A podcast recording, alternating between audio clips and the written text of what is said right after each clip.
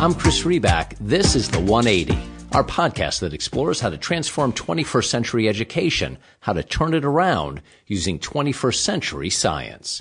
As the science of learning and development becomes better understood, the discoveries that connect how children develop and learn and how their environments can make or break their progress, a next challenge becomes clear, turning that research into practice. So what exactly will it take from schools, in communities, and through public policy to make education work for every child in America? Linda Darling Hammond, to put it mildly, has some ideas. Linda is president and CEO of the Learning Policy Institute and president of the California State Board of Education. She also is Charles E. Ducommun Professor of Education Emeritus at Stanford University. With many other leadership roles, award-winning books, more than 500 publications, and education experience from preschool through higher ed, Darling Hammond is simply one of this country's leading thinkers and doers in the field. In fact, in 2006, she was named one of the nation's 10 most influential people affecting educational policy, and in 2008, she headed President Obama's education policy transition team. What will it take to redesign our education delivery system? Here's my conversation with Linda Darling Hammond. Linda, thanks for joining me. I appreciate your time. Great to be with you. I thought we should start with what I think is the hardest question.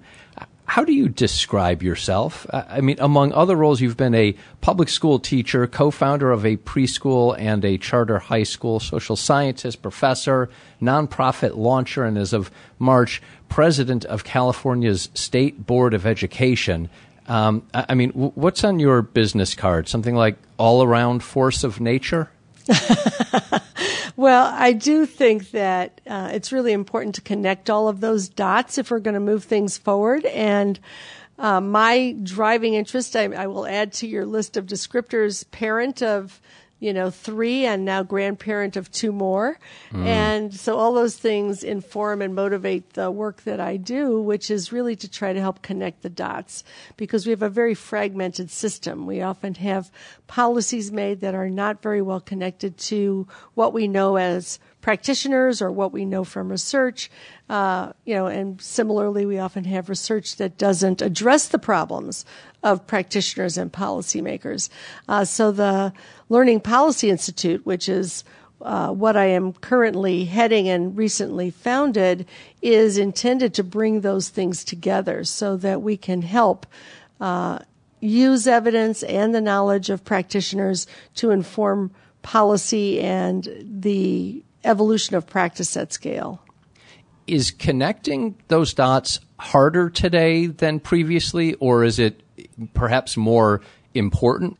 Yeah, I think it is both harder than it once was and more urgent than it has been in the past uh, for a couple of reasons. One, we did used to have quite a bit of conversation among researchers and policymakers at the federal level.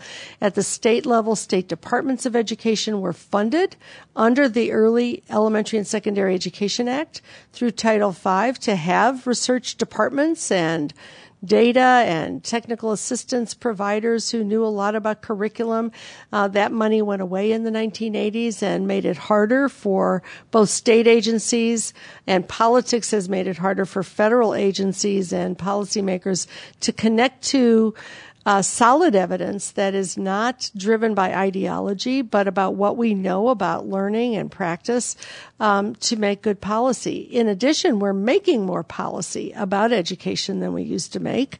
Uh, there used to be a lot of um, sort of white space in the field for local practitioners to make decisions and to guide their um, schools. Uh, that was not always uh, a great thing. It didn't always result in equity and excellence, but uh, now there is quite a lot of state and federal involvement. Uh, we are also under resourcing children in this country, so there's quite a lot of challenge associated with the levels of poverty and homelessness and food insecurity that need to be addressed by schools. So for all those reasons, it's very, very important for us to uh, connect those dots, to connect those communities, uh, so that we can make good decisions about how to develop our children and help them learn. Let's start with the baseline. How would you characterize the importance of the recent science of learning and development research? I think it's tremendously important, and much of what's going on in trying to understand and communicate the science of learning and development is an integrative synthetic activity to draw from many, many fields of science neuroscience, learning science, developmental science, anthropology, sociology, psychology. You know, we have a lot of fields that have learned a great deal about how people develop and learn, but they uh, exist often in a fragmented state. That's how they are represented in universities and their journals and so on. And when you bring the threads together, again, this is connecting the dots, uh, and look at what we know from all of these sciences about how people learn and develop. First of all, there you can tell a very compelling, coherent, compatible story about learning and development that leads you to much more powerful implications for practice and policy than if you just take little pieces of information one at a time. Uh, and of course, you know, with neuroscience being the most recent uh, set of breakthroughs.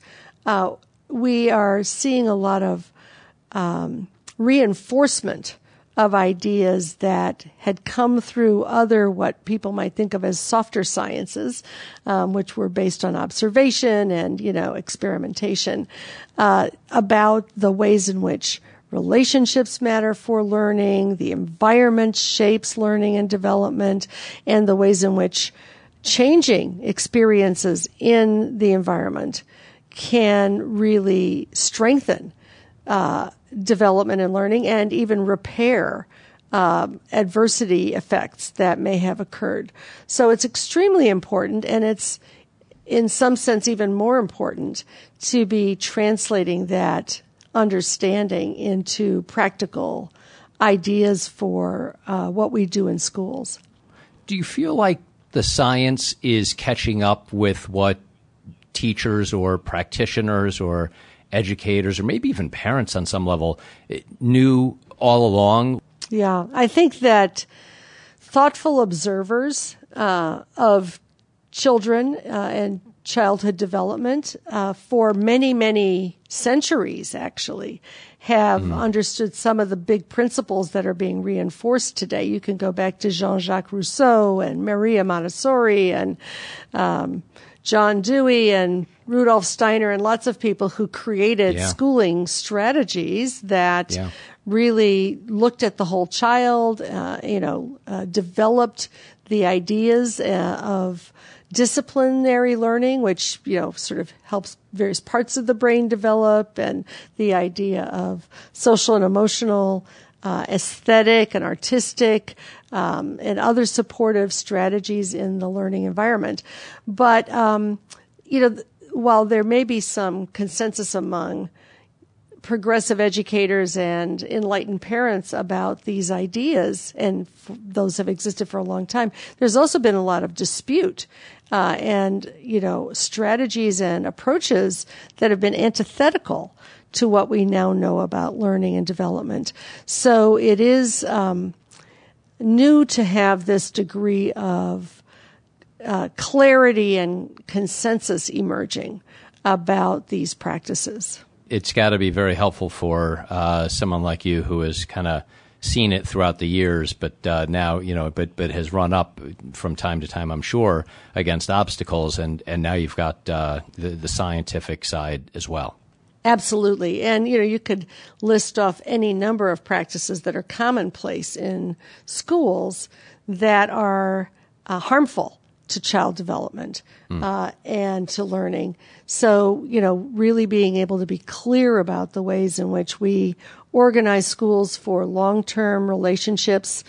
Take the American public school system's tendency, which we adopted from Prussians in the early 1900s, to hand off kids to a new teacher every year and in middle and high school to a new teacher every 45 minutes.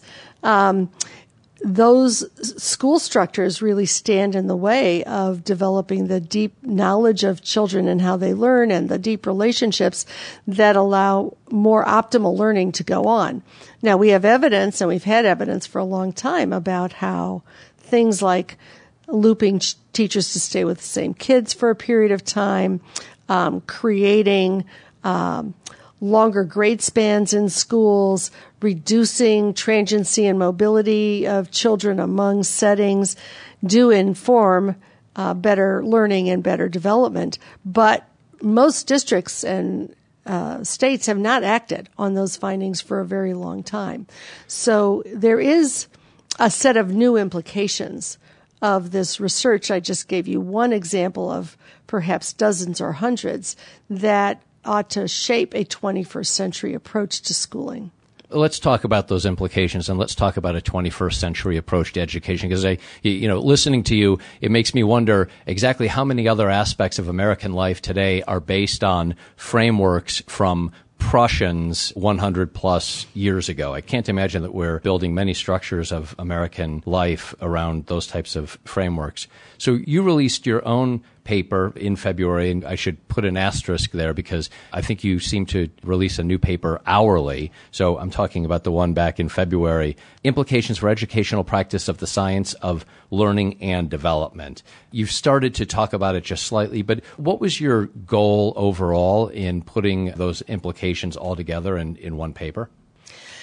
Well, there had been two papers written before the one I developed by Pamela Cantor, David Osher, and a slew of other authors from AIR and um, Turnaround for Children and Harvard University that tried to synthesize the science um, in you know very um, succinct and powerful ways. And those papers were published in the journal uh, for applied developmental science. Um, our task was to take that wonderful synthesis of the sciences of learning and development and add to it the knowledge we've gained through educational research about the effectiveness of different practices that are responsive to the principles that emerge from the science and try to explain those. And so the paper on implications uh, for practice is really building on the science papers and bringing in the lens of educational research as well. So you set the paper's framework by noting the importance of mutually influential relations between individuals and contexts. And you add quote, and I'm quoting you here, our society and our schools often compartmentalize these developmental processes and treat them as distinct from one another and treat the child as distinct from the many contexts she experiences. Why is it so key to recognize the importance of those mutually influential relations between individuals and context? Is our approach to education today built to deliver that process? Well, it's really important to understand those interactions because the implication of that is that if each of us is shaped by the many contexts we experience in our homes, in our communities, in our um, the way in which we um, emerged and evolved in terms of physical health as well as cognitive experiences, it number one um, makes it clear that you can't standardize education. If each of us learns and develops and is on different developmental pathways because of or trajectories because of those experiences, it's important to understand what each of us brings to the table uh, in order to connect what learning desires us to know uh, with what we uh, already understand to be the case and what we've experienced. So it really flies in the face of standardization. Uh, and yet, in many schools, we still have a reversion periodically to this idea of a standardized curriculum with pacing guides that everybody's on the same page on the same day and it assumes that everyone is going to learn exactly in the same way and at the same pace which of course is flawed and when we implement that kind of an approach we leave a lot of kids behind we also fail to develop the potential uh, learning of other kids um, who mm. could move ahead in one regard or another. The other thing about that understanding of context and individuals is that, you know, uh, a, a single person may be very advanced in one area of development and be a novice in another area because their experiences have not given them the opportunity to learn those things. So we also have had this history of kind of categorizing people as, you know, sort of smart, average, and dumb or something like that, you know, which again makes a bunch of assumptions about the uh, stability of development as though you're you know you're born a certain way and you fit in a category for all your years of school and the rest of your life and that you know you you don't have differential talents and abilities in development. Uh, the other thing we know about context is that when we have rich environments for education and supportive environments for education, we develop much faster throughout our entire lives.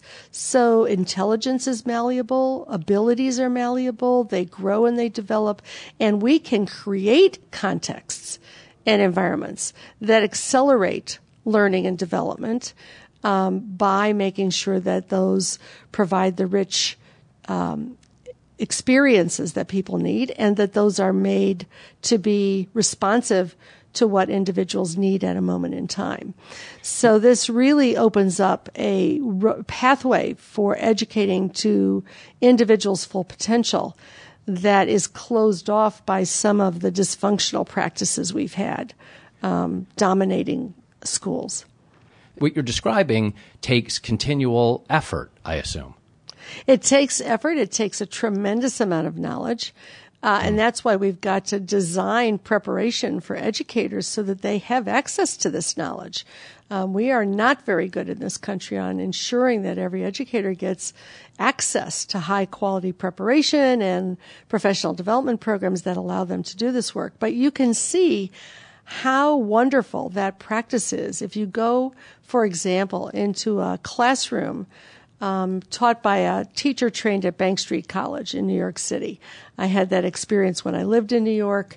Um, and you'll find that these early childhood teachers, quite often preschool and kindergarten, um, have clipboards with notes about every child. They're watching them in every area of their development. They're recording what the child can do uh, without assistance and what they are ready to do with assistance uh, in different areas of development, both by subject areas, math and reading and writing and so on, but also social emotional development and other kinds of cognitive development.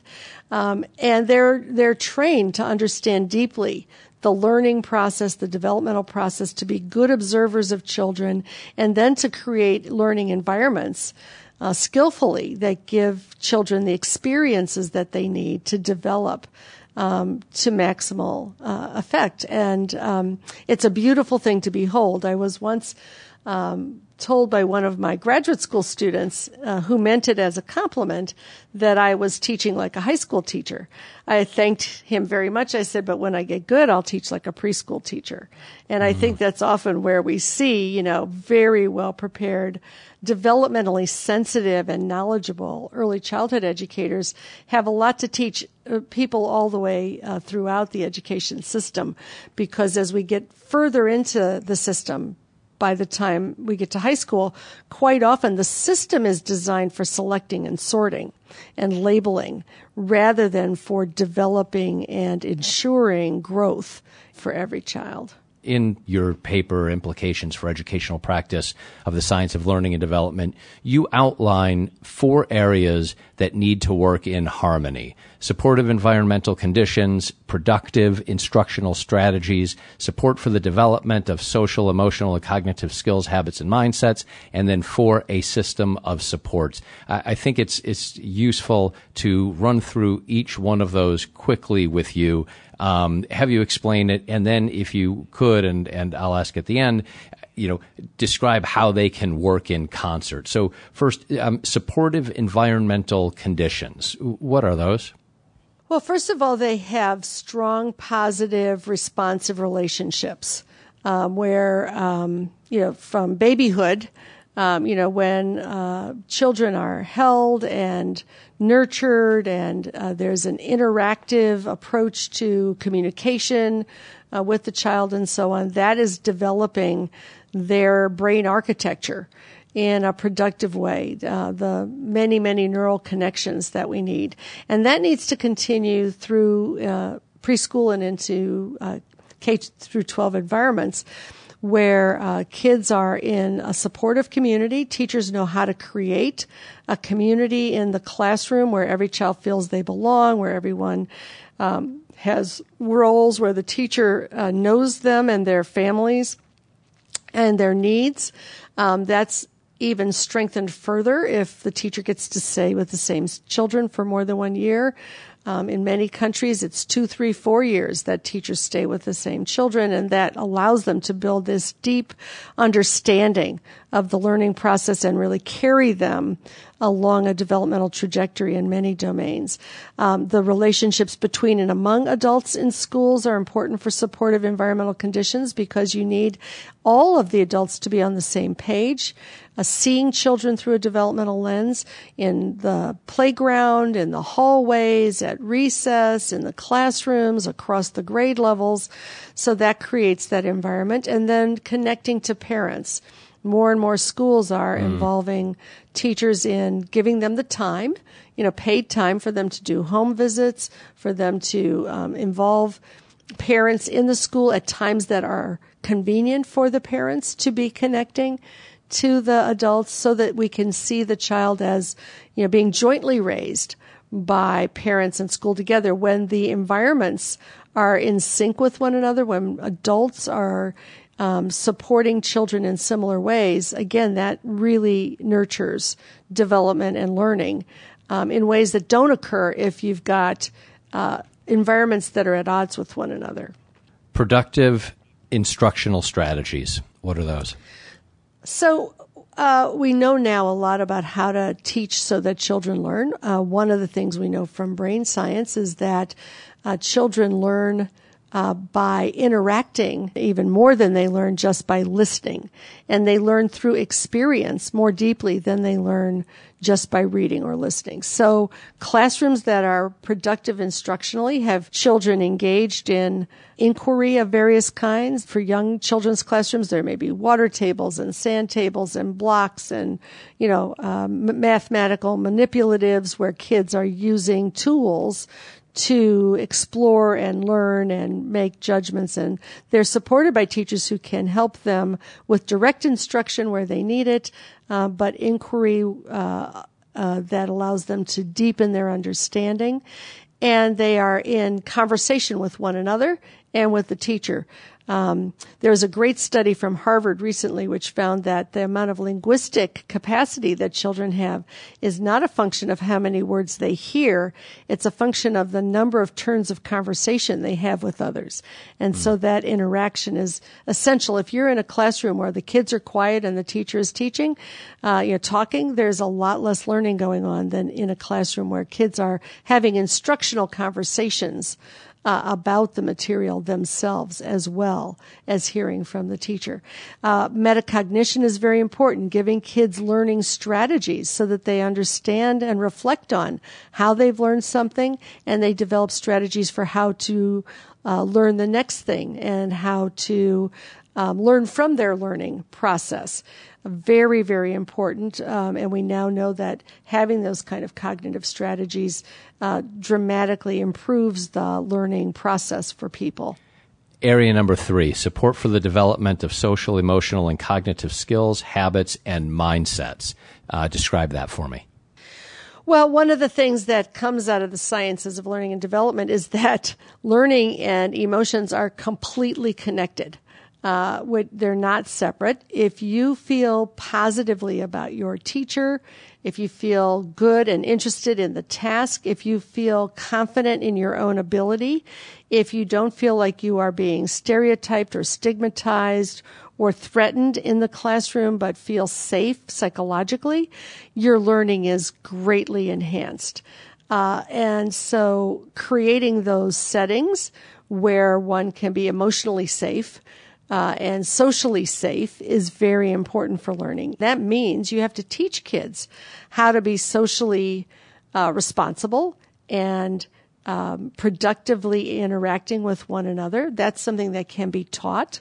Um, teaching uh, young people how to recognize their own emotions, um, get help when they need it. A lot of children live with trauma uh, of various kinds and need to be able to connect with adults to process what's going on with them and sometimes to get serious help around events in their lives, but also uh, to be able to just manage one's own uh, attention, uh, to be resilient in the face of a setback or an obstacle, to learn how to be persevering, to develop a growth mindset, which comes from having experiences where you see that if you get feedback uh, and you uh, can revise your work or improve your work, that you do get better and you do become more competent, and then that allows you to see that you can um, always see events as opportunities for more learning rather than setbacks that mean that you should give up.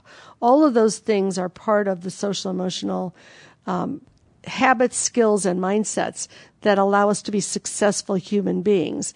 And schools can be designed both to teach those skills explicitly um, and to infuse them into the way that we do our schoolwork.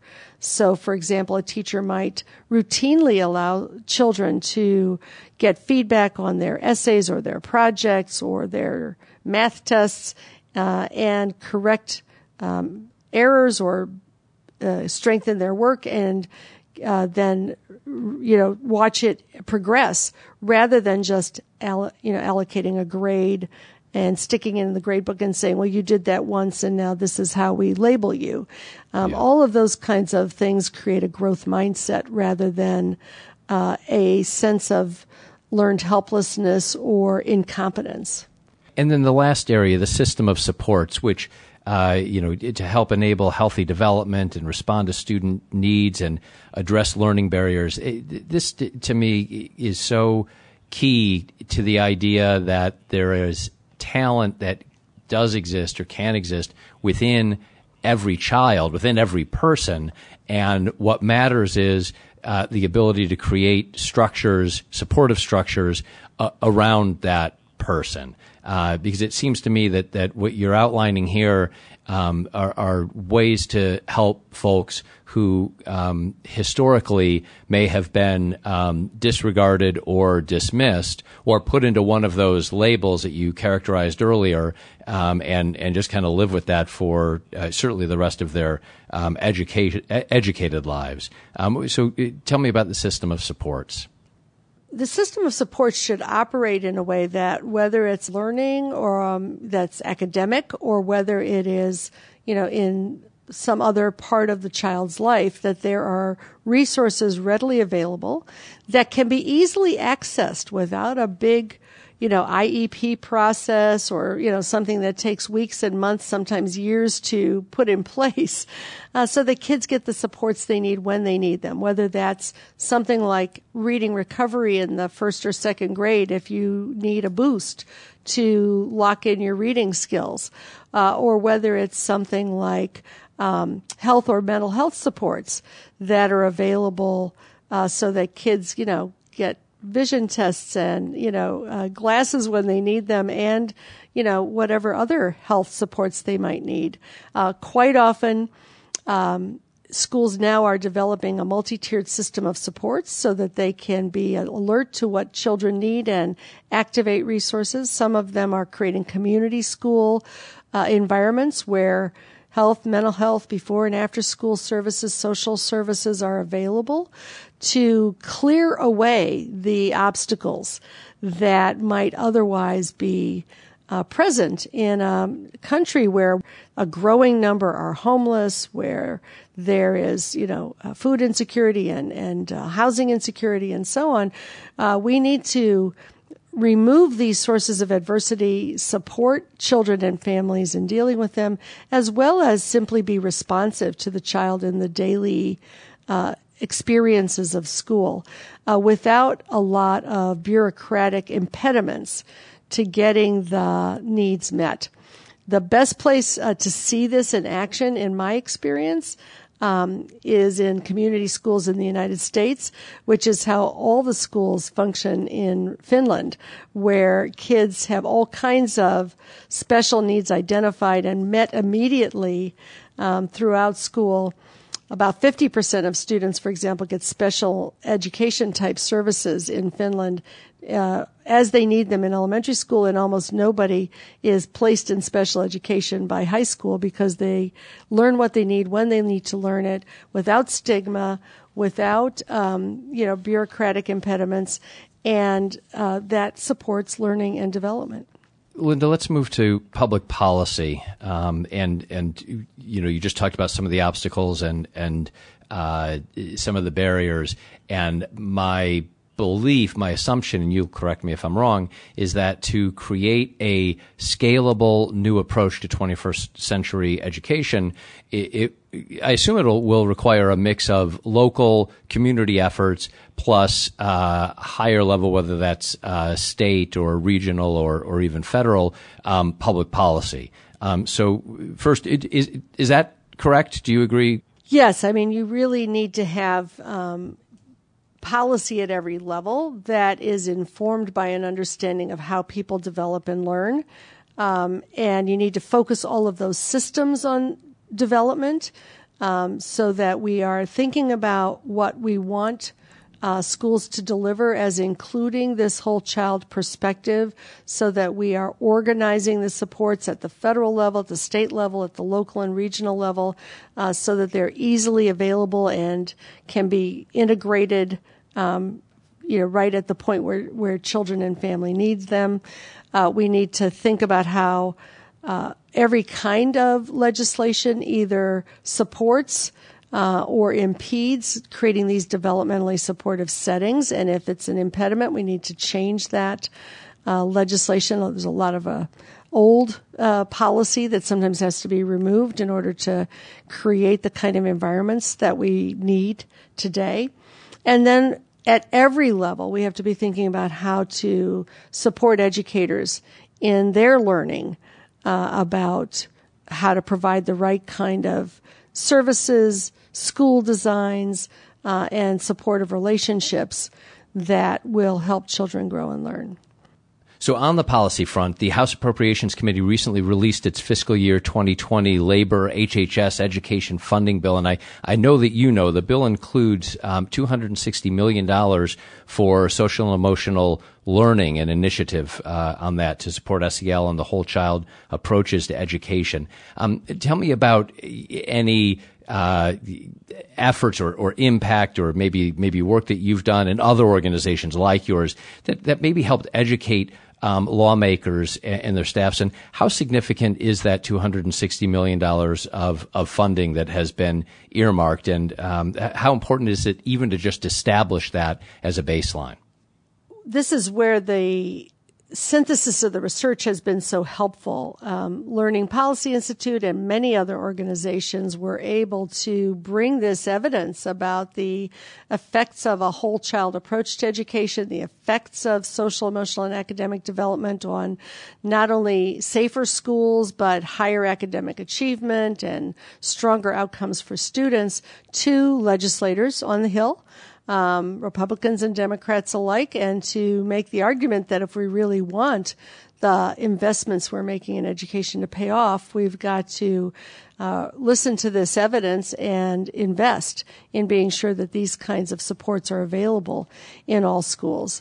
$260 million in the context of the United States um, as a whole is a tiny amount of money, but it is an important first step towards establishing the um, baseline for future growth in building whole child supportive environments uh, across the country. And it will make a big difference as states also step up and match those funds and use them in ways that are more systemic at the state and local level and to close out on the state and local level and, and on the personal front for you. Um, you, uh, as of March, are president of California's State Board of Education.